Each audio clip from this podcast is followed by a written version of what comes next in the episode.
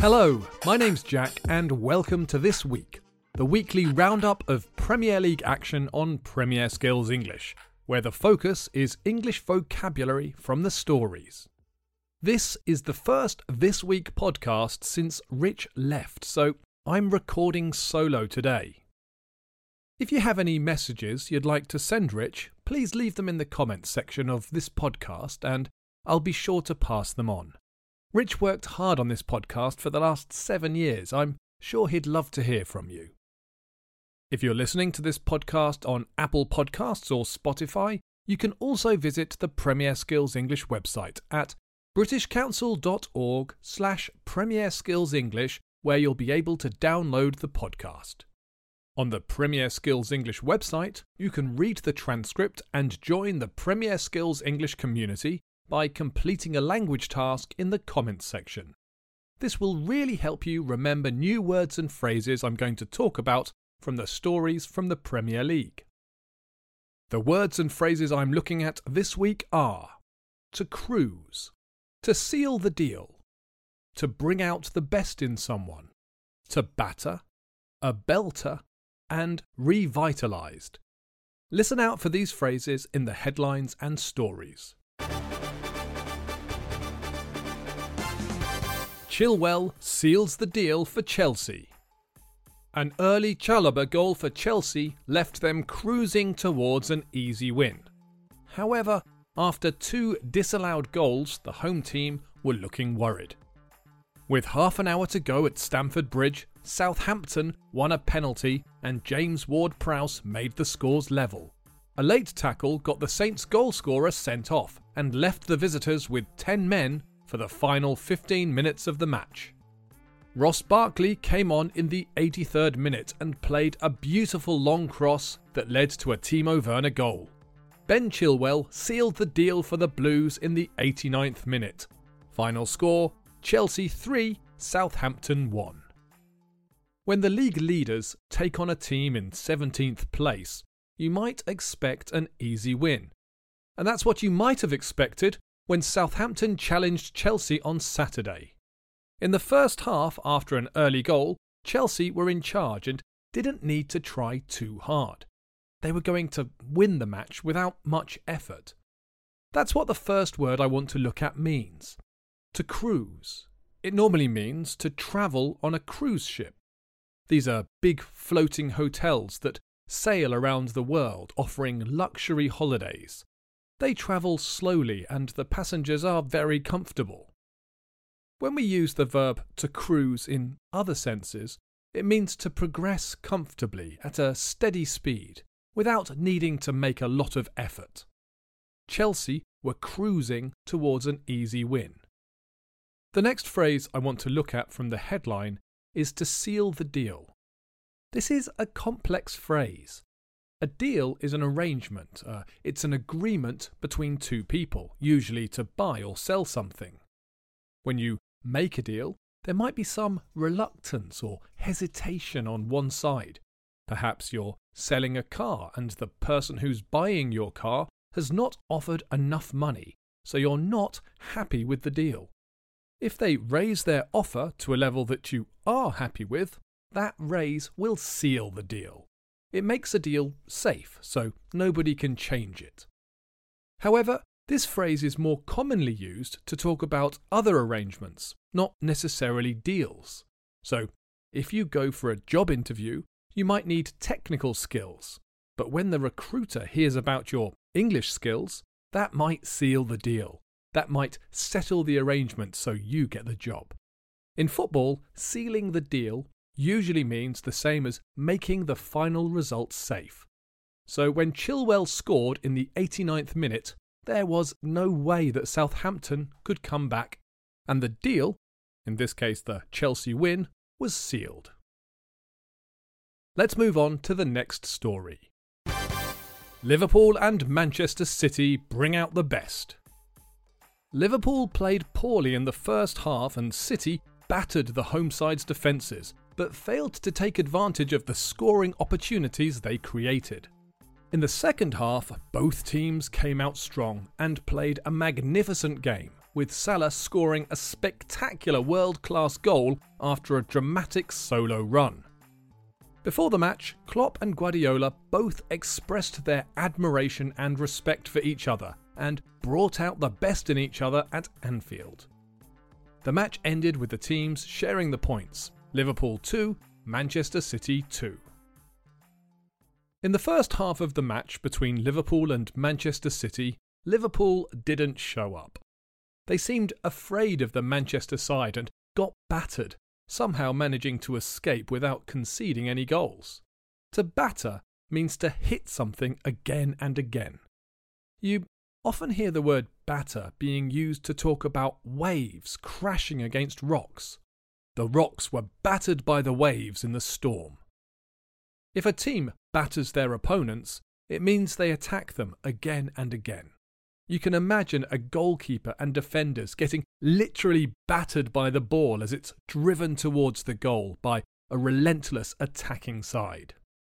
However, the second half of the match between Liverpool and Manchester City was a wonder to watch. Both teams play with such confidence and quality they rarely put a foot wrong. It was almost like watching a dance. Sometimes when the top teams play each other, they cancel each other out. They're so good defensively that they don't give each other the chance to attack, and the matches are not as exciting. However, in the second half at Anfield, both teams played with confidence and courage. Jurgen Klopp must have found the right words in the changing rooms at half time. The two managers, Klopp and Guardiola, have spoken about each other in the newspapers and online saying that they bring out the best in each other. This is great for football to have such a positive rivalry, and it's also a lovely expression. It means to help someone improve, to become the best version of themselves, or to achieve their best results. We can say that people bring out the best in other people. For example, since they met, Harry has really improved at work, his new manager has really brought out the best in him. Or events can bring out the best in people. For example, a competition can inspire people to try harder than they ever have before. I suspect more records are broken at the Olympics than in other competitions because the scale of the Olympics can bring out the best in athletes. Time to move on to the final story. Subs save the day at Palace. After 54 minutes, Crystal Palace were 2 0 down to Leicester and heading for their first defeat at home this season. Palace manager Patrick Vieira brought on the 19 year old Michael Olise, who delighted the fans minutes later by scoring with a belter following a lucky rebound. A revitalised Palace kept the pressure on the Foxes, but it was another substitute that saved the day. Jeffrey Schlupp came on after 71 minutes and scored with a header, only his second touch of the game. The match ended Crystal Palace 2, Leicester City 2. This was another exciting match where the judgment and actions of the manager dramatically changed the outcome. This time, it was the hosts that were in trouble when Patrick Vieira made a change and brought on Michael Olise, who scored with a belter. To belt something means to hit something very hard. It can also mean to deliver something with a lot of power. I think outside of sport, it's often used to describe singers with very powerful voices who might belt out a song. A belter, then, means a very powerful strike. It's almost always used to describe a successful strike as well. Before the goal, Crystal Palace were looking a bit, well, defeated. They were 2 0 down and it was raining. I'm not sure if the players are affected by the rain. I suspect it doesn't bother them. Anyhow, after Olise scored, the team were revitalised. This means they suddenly had more energy and were more active, more determined. Vitality is an advanced noun that means a person's energy and strength. The adjective vital normally means essential, but it also means energetic and full of life.